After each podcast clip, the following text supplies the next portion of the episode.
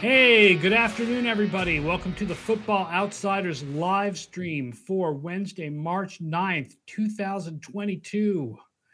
Hello, and thank you for watching. Whether you are on Twitch or YouTube, Facebook or Twitter, don't forget to make comments and ask questions in our discussion. Hello also to those of you who are watching or, I say, listening after the fact on the Football Outsiders Podcast Network. My guests today are Mike Tenier, as always, on Wednesdays, and although this is actually the last Wednesday for a while, so not as always on Wednesdays, and Dan Pizzuta from Sharp Football Stats, who you may know also writes a little bit for the Football Outsiders Almanac, and the division that Dan is covering in the book is the AFC South, and this is the AFC South free agency preview, but we would be remiss if we did not talk about the big news of the week, which we're hitting the AFC West in tomorrow's show, but we got to start with the AFC West because we've got to talk about the shocking trade, the Russell Wilson trade, which went down, which Mike was actually on the draft live stream with Derek Klassen when somebody messaged in the discussion thread that Russell Westbrook had been traded to the Broncos. And of course, Mike was like, haha, that's right. Very funny, you know, because the Lakers are a mess. But they actually meant Russell Wilson had been traded to the Broncos, and the trade was real and was actually happening. And Russell Wilson really has been traded to the Broncos for a gigantic package with 2 firsts and 2 seconds and 3 players. And he goes from the hardest division in the NFL to what might now be the hardest division in the NFL. Right. But the reports are that this is what he wanted, that they were discussing trades with other teams, in particular the Washington Commanders, and Russell Wilson wanted to go to Denver.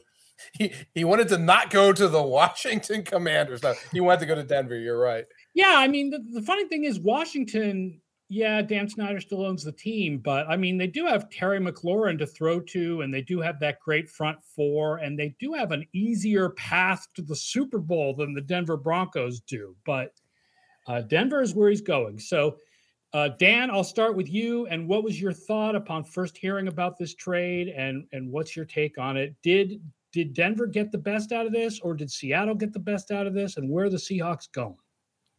Yeah, I think I'm a little iffy on both sides. I think, I mean, it definitely came as a shock when it came in, because, you know, we were all at the combine. It was at the Snyder and Pete Carroll press conferences when they both said they had no interest in trading Russell Wilson. So then you can kind of show how much you can actually take from some of those when, you know, whether they're actually telling you the truth or not. But you look at what Denver's been looking for a quarterback for a while.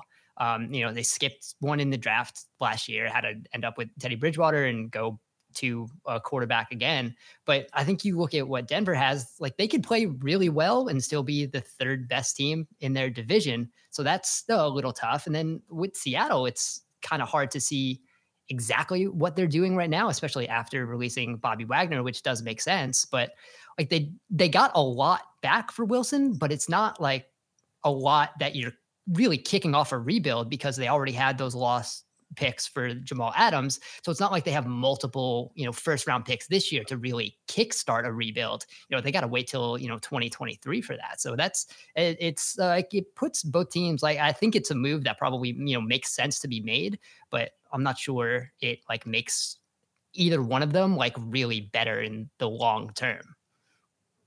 Yeah. I mildly like it for the Broncos, but I love it compared to their alternatives.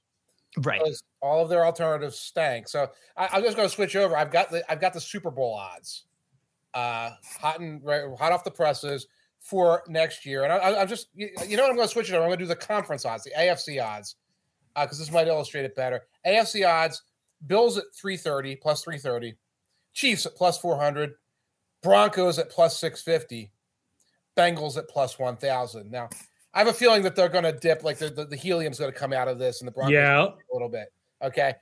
But the Broncos were not going to be in the galaxy of having like a realistic chance. So if they go back down to +1,000, they were +10,000 entering this trade. So it's a matter of to even have a chance at getting to the Super Bowl during this group of players is peak, you know, during the peaks of Sutton and Chubb and guys like that, they had to make a move like this, and it's the move they made. I do think there is this sort of misunderstanding about the Denver Broncos defense because they finished third in points allowed. There's this belief that they have a top defense, and they don't. It was kind of a mirage caused by the fact that their offense played really slowly. Yeah. So their defense faced fewer drives than any other defense and had the second best average starting field position because of the way the offense played. So the offense in Denver was better than people thought it was, and the defense was actually kind of mediocre. Now, it could take a step forward with Surtain having more experience, Bradley Chubb play the whole year, and the inside linebackers get healthy. And but also there's no Vic Fangio to run the defense anymore. So I think there's a belief out there among Denver fans that, well, I mean, we had these receivers and we have this great defense, and now we add Russell Wilson. And you don't. You have the receivers and you have an okay defense, and now you do add Russell Wilson. And those injured linebackers are free agents. Oh, are they both free agents? We'll get to that tomorrow. And several of them are free agents. Harris is gone. A chunk of the secondary behind Roby and Darby are also free agents. Now, they still have money left. This is not a bad money deal right now for the Broncos. They'll be able to bring some of these guys back, but you're right. The idea that I think the Broncos fans still think it's 2017 and those guys are still out there. And no, I would say it's an average to below average defense. Like you said, you talked about the distortions, and they have a lot of work to do just to keep it intact, and no draft picks to make it better. I do think I'm on team Wilson is still really good, because if you look at DVOA, past DVOA last year, he was at 32% in the first 5 weeks of the season. Then he got injured. When he came back from the injury in the first 6 weeks, it was minus 16%. But in the last 3 weeks, it was plus 24%. And normally I'm the guy who goes, well, you know, anybody can have three good games at the end of the season, but that does sort of fit the narrative that he came back from the finger injury too early. And once he finally got healthy, he was back to being Russell Wilson. Yeah, and a lot of that came from the deep ball kind of came back too. I think over those last about 5 weeks, I think like I wrote yesterday, about 24% of his passes were going 20 or more air yards. So that was back to kind of, you know, peak Russell Wilson of what you see. And I think that, you know, can fit really well with Cortland Sutton, can fit really well with Tim Patrick. You know, I think a lot of people are, you know, just on football Twitter, real excited about Jerry Jeudy. I think that might be the most questionable fit of just how, you know, Russell Wilson has never been intermediate. Very excited about Jerry Jeudy right now. Yeah, there are, but I think of the three main receivers that Denver has, he might fit the worst, but I guess that's relative. But yeah, I think Wilson is still going to be a good quarterback. Definitely gives Denver more than what they had. And kind of like Mike said, just kind of getting into the playoffs. I think we've kind of seen, especially in this expanded wild card, just getting into the playoffs is going to be good. So even if they don't win the division, which might be tough, you know, getting one of those last playoff spots, like you can go far by doing that and then getting hot in the playoffs. So I think that definitely brings Denver closer to that than they were before this trade. CO the Legend asks, do the 2022 Broncos look like a poor man's version of the 2019 pre-Brady Buccaneers? I don't know. That team had more on the defensive line in place, I think. I mean, they had both Shaq Barrett and Pierre-Paul. They had Vitavea in the middle of the defense. They definitely had more in the defensive front. They had Levante David and Devin White already. Like that defense, that Bucs defense before Brady got there was better than this Broncos defense. Yeah. If you want to tell me they're this year's Bengals, but with a better offensive line and just some scattered guys on defense who can keep you together and you can air it out, if that's like the window to say, well, this is how they propelled to the Super Bowl, that's probably, you know, that's probably a pretty good template. I don't necessarily see the Buccaneers though. I think the other surprise here is the Seahawks going into what really does look like a total rebuild with Pete Carroll at age 70. Right. And no indication that he's excited about doing that, but he seemed to go into this thinking they were going to try to run it back another year. Nothing about what they've done in the last couple of years have suggested they're moving forward. Like everything has been, let's try to repurpose what we were doing 8 years ago. So that it is surprising that suddenly now there's a paradigm shift. Yeah, and especially when you look at what they kind of have on the roster, there's not a lot of, building by. Like, it was Wilson who was kind of like rising all tides on there. You have DK Metcalf, and you have DK Metcalf. Right, they're talking about Lockett's a little older, and they're talking about trading Lockett. And yeah, there's not a lot of like good young players. They've been trading away draft picks, and I mean Jordan Brooks, a linebacker, He's like an edge rusher that they keep trying to put in coverage, as is Adams, edge rusher trying to put in coverage. Would have been a great place for Mike McDaniel to come in, like as a fresh young coach, and take this thing and go in a new direction, but that's not what they did. Yeah. All right, let's switch over and talk about that AFC South. Speaking of divisions where none of the great quarterbacks of the AFC play. Trevor Lawrence obviously still has tons of potential, but we'll get to him in a moment. We're going to start at the top of the division with the Tennessee Titans. Now, the Tennessee Titans, according to Over the Cap, are $10 million over the cap, but they can get to $56 million under with simple restructures. So they're not really that far over. Unless they changed it in the last hour, Harold Landry's new contract is in there. So they're probably a little more over the cap. Oh, all right. Right, because he was a straight free agent, so whatever his compensation is, and it's probably at least $10 million in signing bonus, that's there. But they can still get well under the cap with restructurings. But I don't think it's up to the minute there at over the cap. Get with it, Jason. We need the update now. First of all, they could cut, these are good players, but Roger Saffold would get them $10 million. Yeah. Janoris Jackrabbit Jenkins would get them $7 million. Julio Jones would get them 9.5 as a post-June 1st cut. Zach Cunningham, I think, would get another $10 million, who they claimed last year, but also their other two linebackers are free agents. So right, and we have our little graphic, I think, of the top Titans free agents, and they can do some restructures that are solid, like not goofy. Oh my God, Bud Dupree. Okay, better example. Yeah, it actually should say tackled David Quessenberry. That replaced, it used to say Harold Landry when we first put the graphic together, and then they signed Harold Landry. You can see from this graphic of free agents that the Titans do not actually have a ton of big free agents, like a couple of offensive linemen and a couple of linebackers who had basically lost their jobs by the end of the year. Right. And then all their tight ends. All of them. But Quessenberry's not a great offensive lineman. And, the big free agent was Landry, and he's been re-signed. And CCX3 says, cut Henry and save $6 million. We know that's not going to happen. And for this particular team, probably isn't the best plan.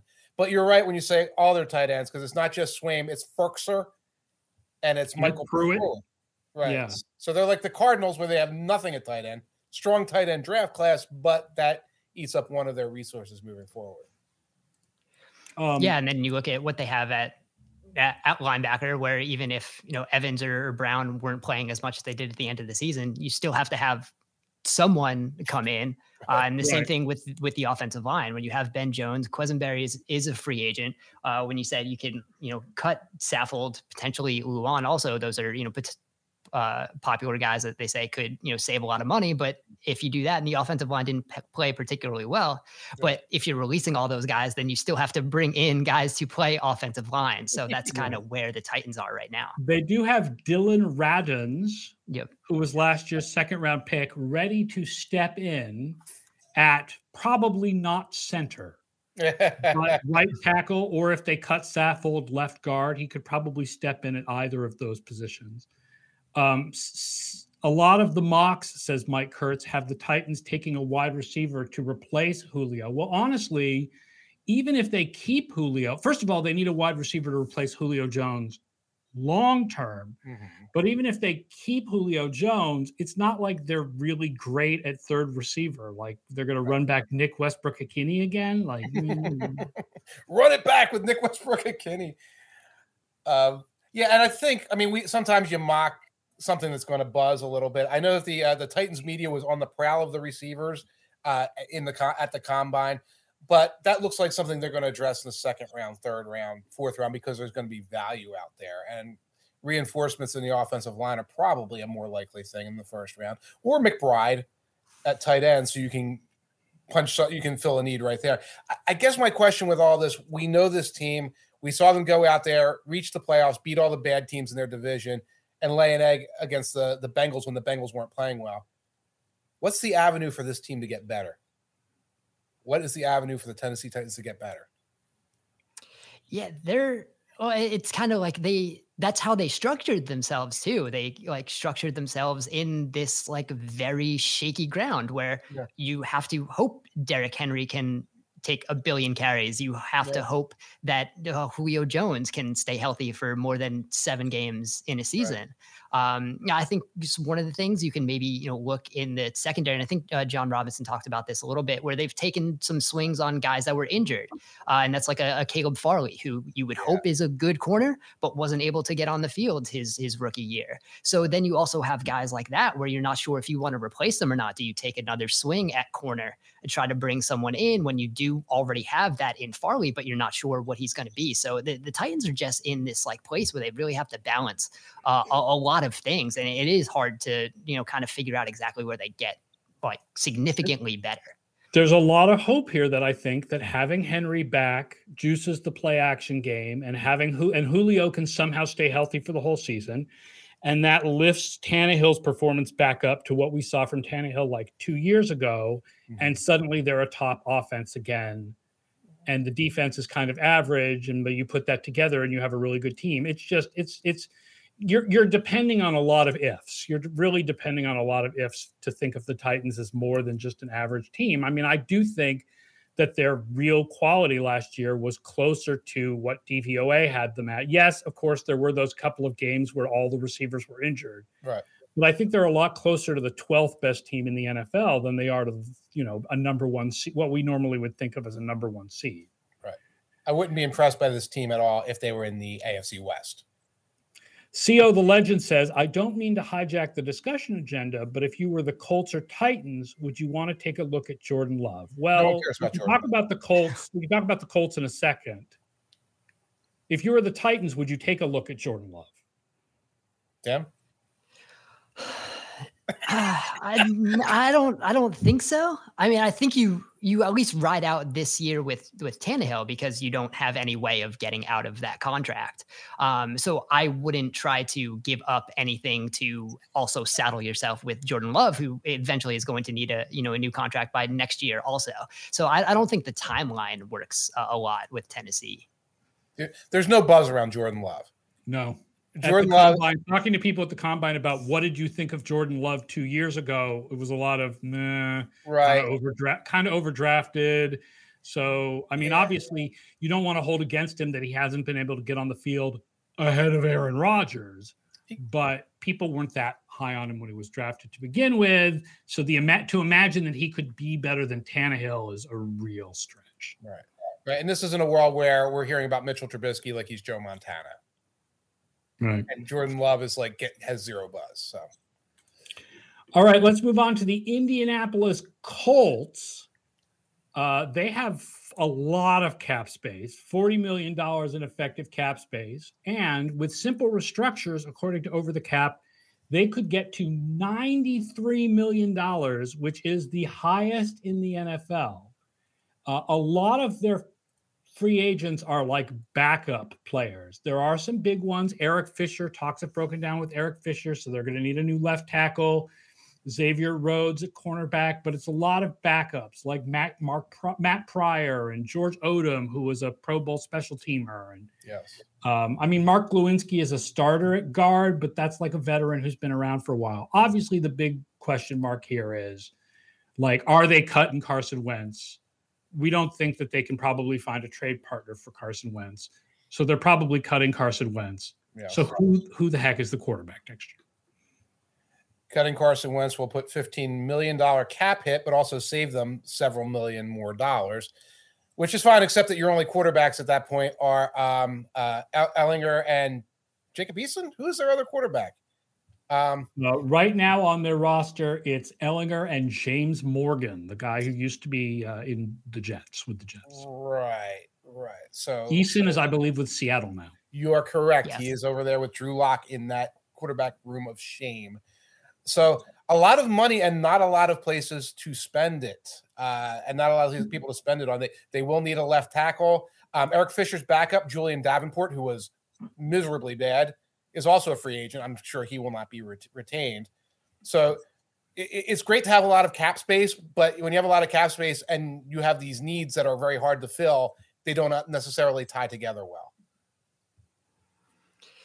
Yeah, and you get like there are places where they can definitely upgrade too. I mean, Xavier Rhodes is going to be a free agent, so I think you need that corner there. Yeah. Look at the wide receiver. That's, I think, a kind of a glaring hole right now if you're looking at it. T.Y. Hilton is a free agent, but I think he said he would like to be back. And then you have Michael Pittman and Paris Campbell. I've never been super high on Paris Campbell, so I think you would probably like someone to be your better wide receiver 3. And I think they probably need to look at some tight ends too, with Jack Doyle retired now. Mo Alley Cox is a free agent, so they do have some places where it could go.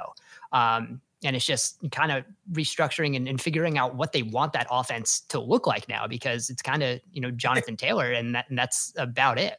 Right. What direction do you go in on this? Is this the rebuild with all this money, or is this the try and bring Garoppolo in and do the same darn thing, try and run it back with Wentz and try to patch up the what we saw last week? I don't think they're running it back with Wentz after the way they talked about him last week. I would think Garoppolo as a trade target makes a lot more sense. I brought up the weird question when we were in Indy. I was talking to Stephen Holder, who covers them for The Athletic. Yeah. Could you imagine Jameis Winston in Indianapolis? Because he is the best free agent quarterback, but he just doesn't seem like Frank Reich, like a Frank Reich kind of guy. Like, it would seem like it would make more sense to have Bridgewater or Mariota than to have Jameis Winston trying to like throw it deep all the time. And yet I could kind of see it, because I think he's a better quarterback than those guys. He comes in with his personality, and it's a breath of fresh air in the quarterback room and in the locker room. So I could see that they can afford to give him a contract. He appears to be healthy enough that he would be able to start minicamp.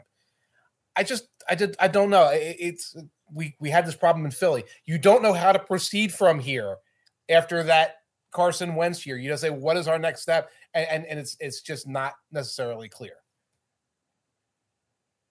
Yeah, it was clearer for the Eagles. They had Jalen Hurts. Sam Ehlinger is not Jalen Hurts, but there is a realistic chance that he is going to be the starter in week 1. I mean, we got rid of Doug Peterson. We let Doug, the coach leaves, it's like that. That's the kind of like sort of chaos you're dealing with on the end of it. You're right. I mean, there was a quarterback of the future in place, but there was no sense of what the direction of the entire franchise was going to be. It looked like it was a rebuilding year, and then the Eagles, win 9 games. It was very strange. I don't know how willing they'd be to give up draft capital for another quarterback. And I think you said Garoppolo, but if you're looking at maybe a tier below, I think Tyler Huntley could be a fun fit here if the Ravens are willing to get him up. But you have a strong running game. You build that offensive line. I think you could have maybe a little bit more of the quarterback run game. And I think that's a potentially, cheaper option if they want to go that way. I think that could be a potentially fun fit if they wanted to go that way. That's an interesting idea. And maybe pair him with a second or third round pick and let them compete for the job. And hand off to Taylor a million times. By the way, Quentin Nelson is in the final year of his contract. They've got $80 million. They should make him the highest paid guard in the history of the universe while they've got this money, and just take care of that problem so that they know that they can run Taylor behind Nelson and get something started. Yeah. All right, let's move on to the Houston Texans, who did not finish in last place because this division is terrible. And the Houston Texans have a ton of free agents because they signed a bunch of veterans to one-year deals last year, and those guys are all free agents now, but none of them are very exciting players. The Texans have $5 million of effective cap space, but can get $49 million with simple restructures. They could cut guys like Marcus Cannon and Kevin Pierre-Lewis, and I mean, these are not the most exciting free agents, the guys who are free agents. And I didn't put Malik Collins, I didn't put on this list, and Chris Conley and Danny Amendola, and there's just a lot of guys who are free agents but are like just guys. Just guys who were on the Patriots 3 years ago. Guys. Yeah. Oh my God, I just pulled up their Our Lads, and it's like a red and blue speckle map.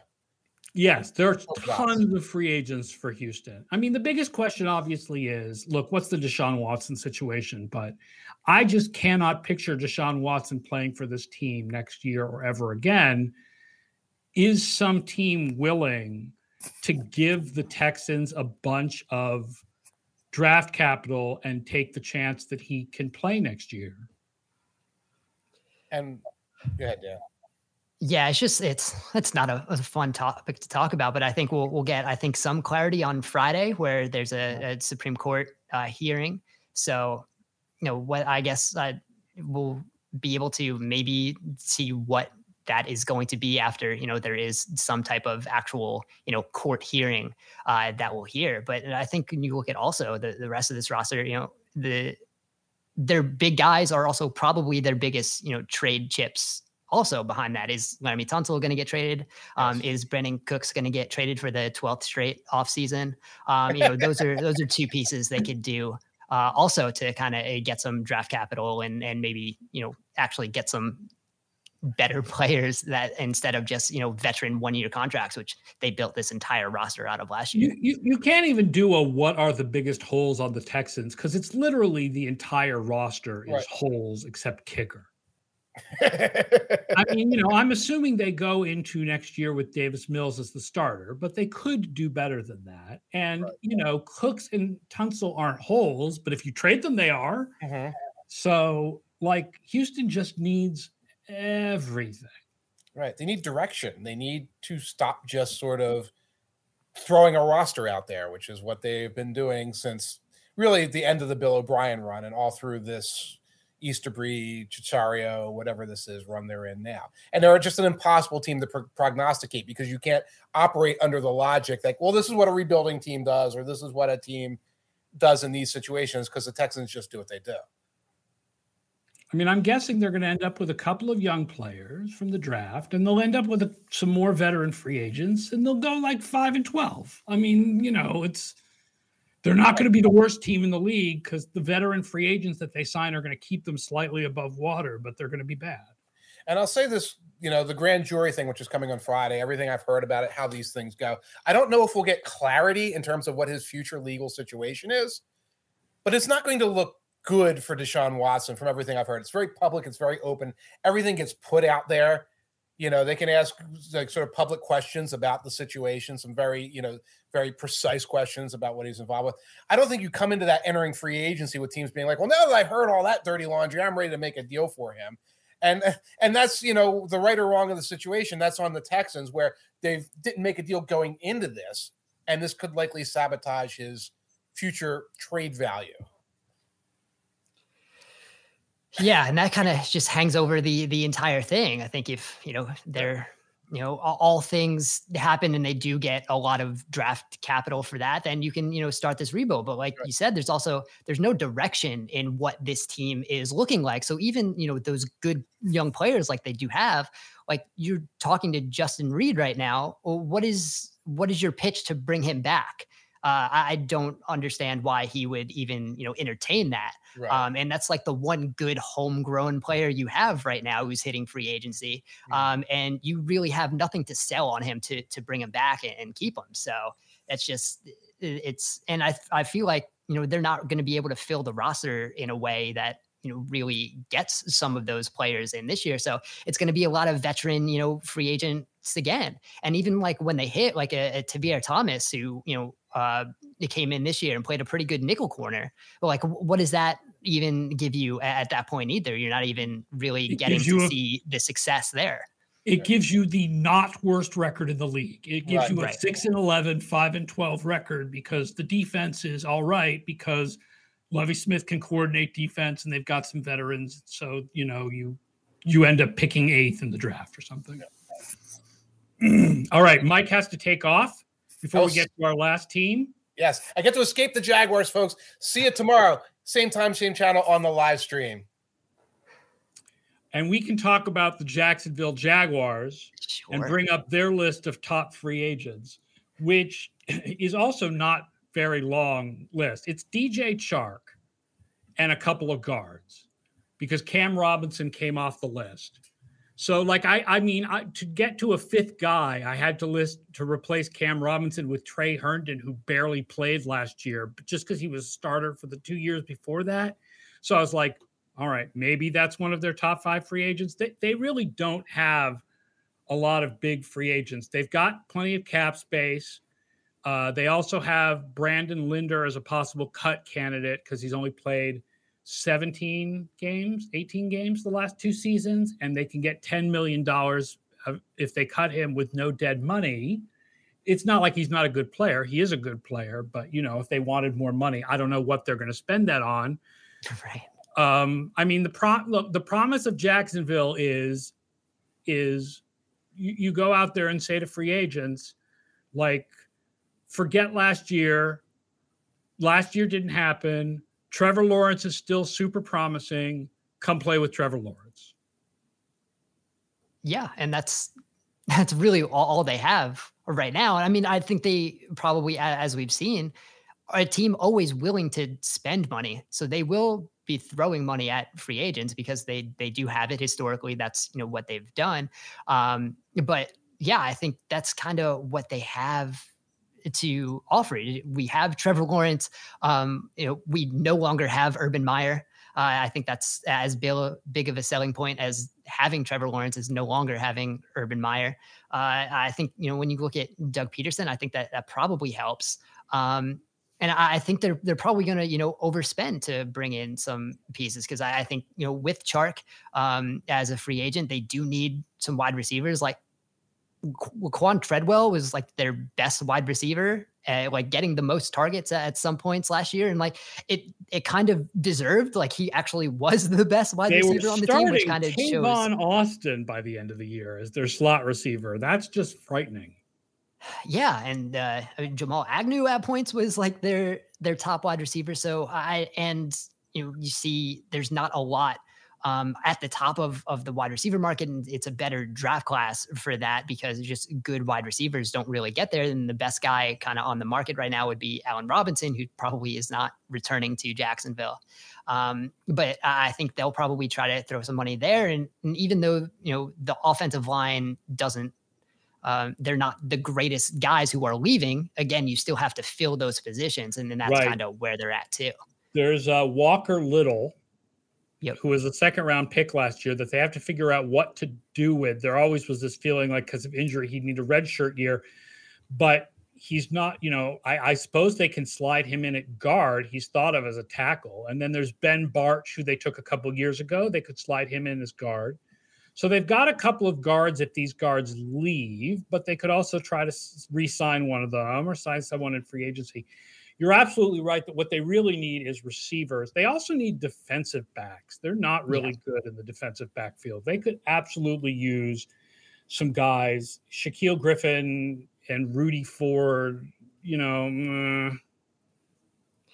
Yeah, they've taken the problem with the defensive backs is that's really where they've taken a lot of swings too. They brought in Shaquille Griffin to have on that big contract, and he was fine. You know, they took that big swing on C.J. Henderson, who was just a really athletic corner but didn't really play well in college, and then he got traded last year. They kind of did the same thing with Tyson Campbell.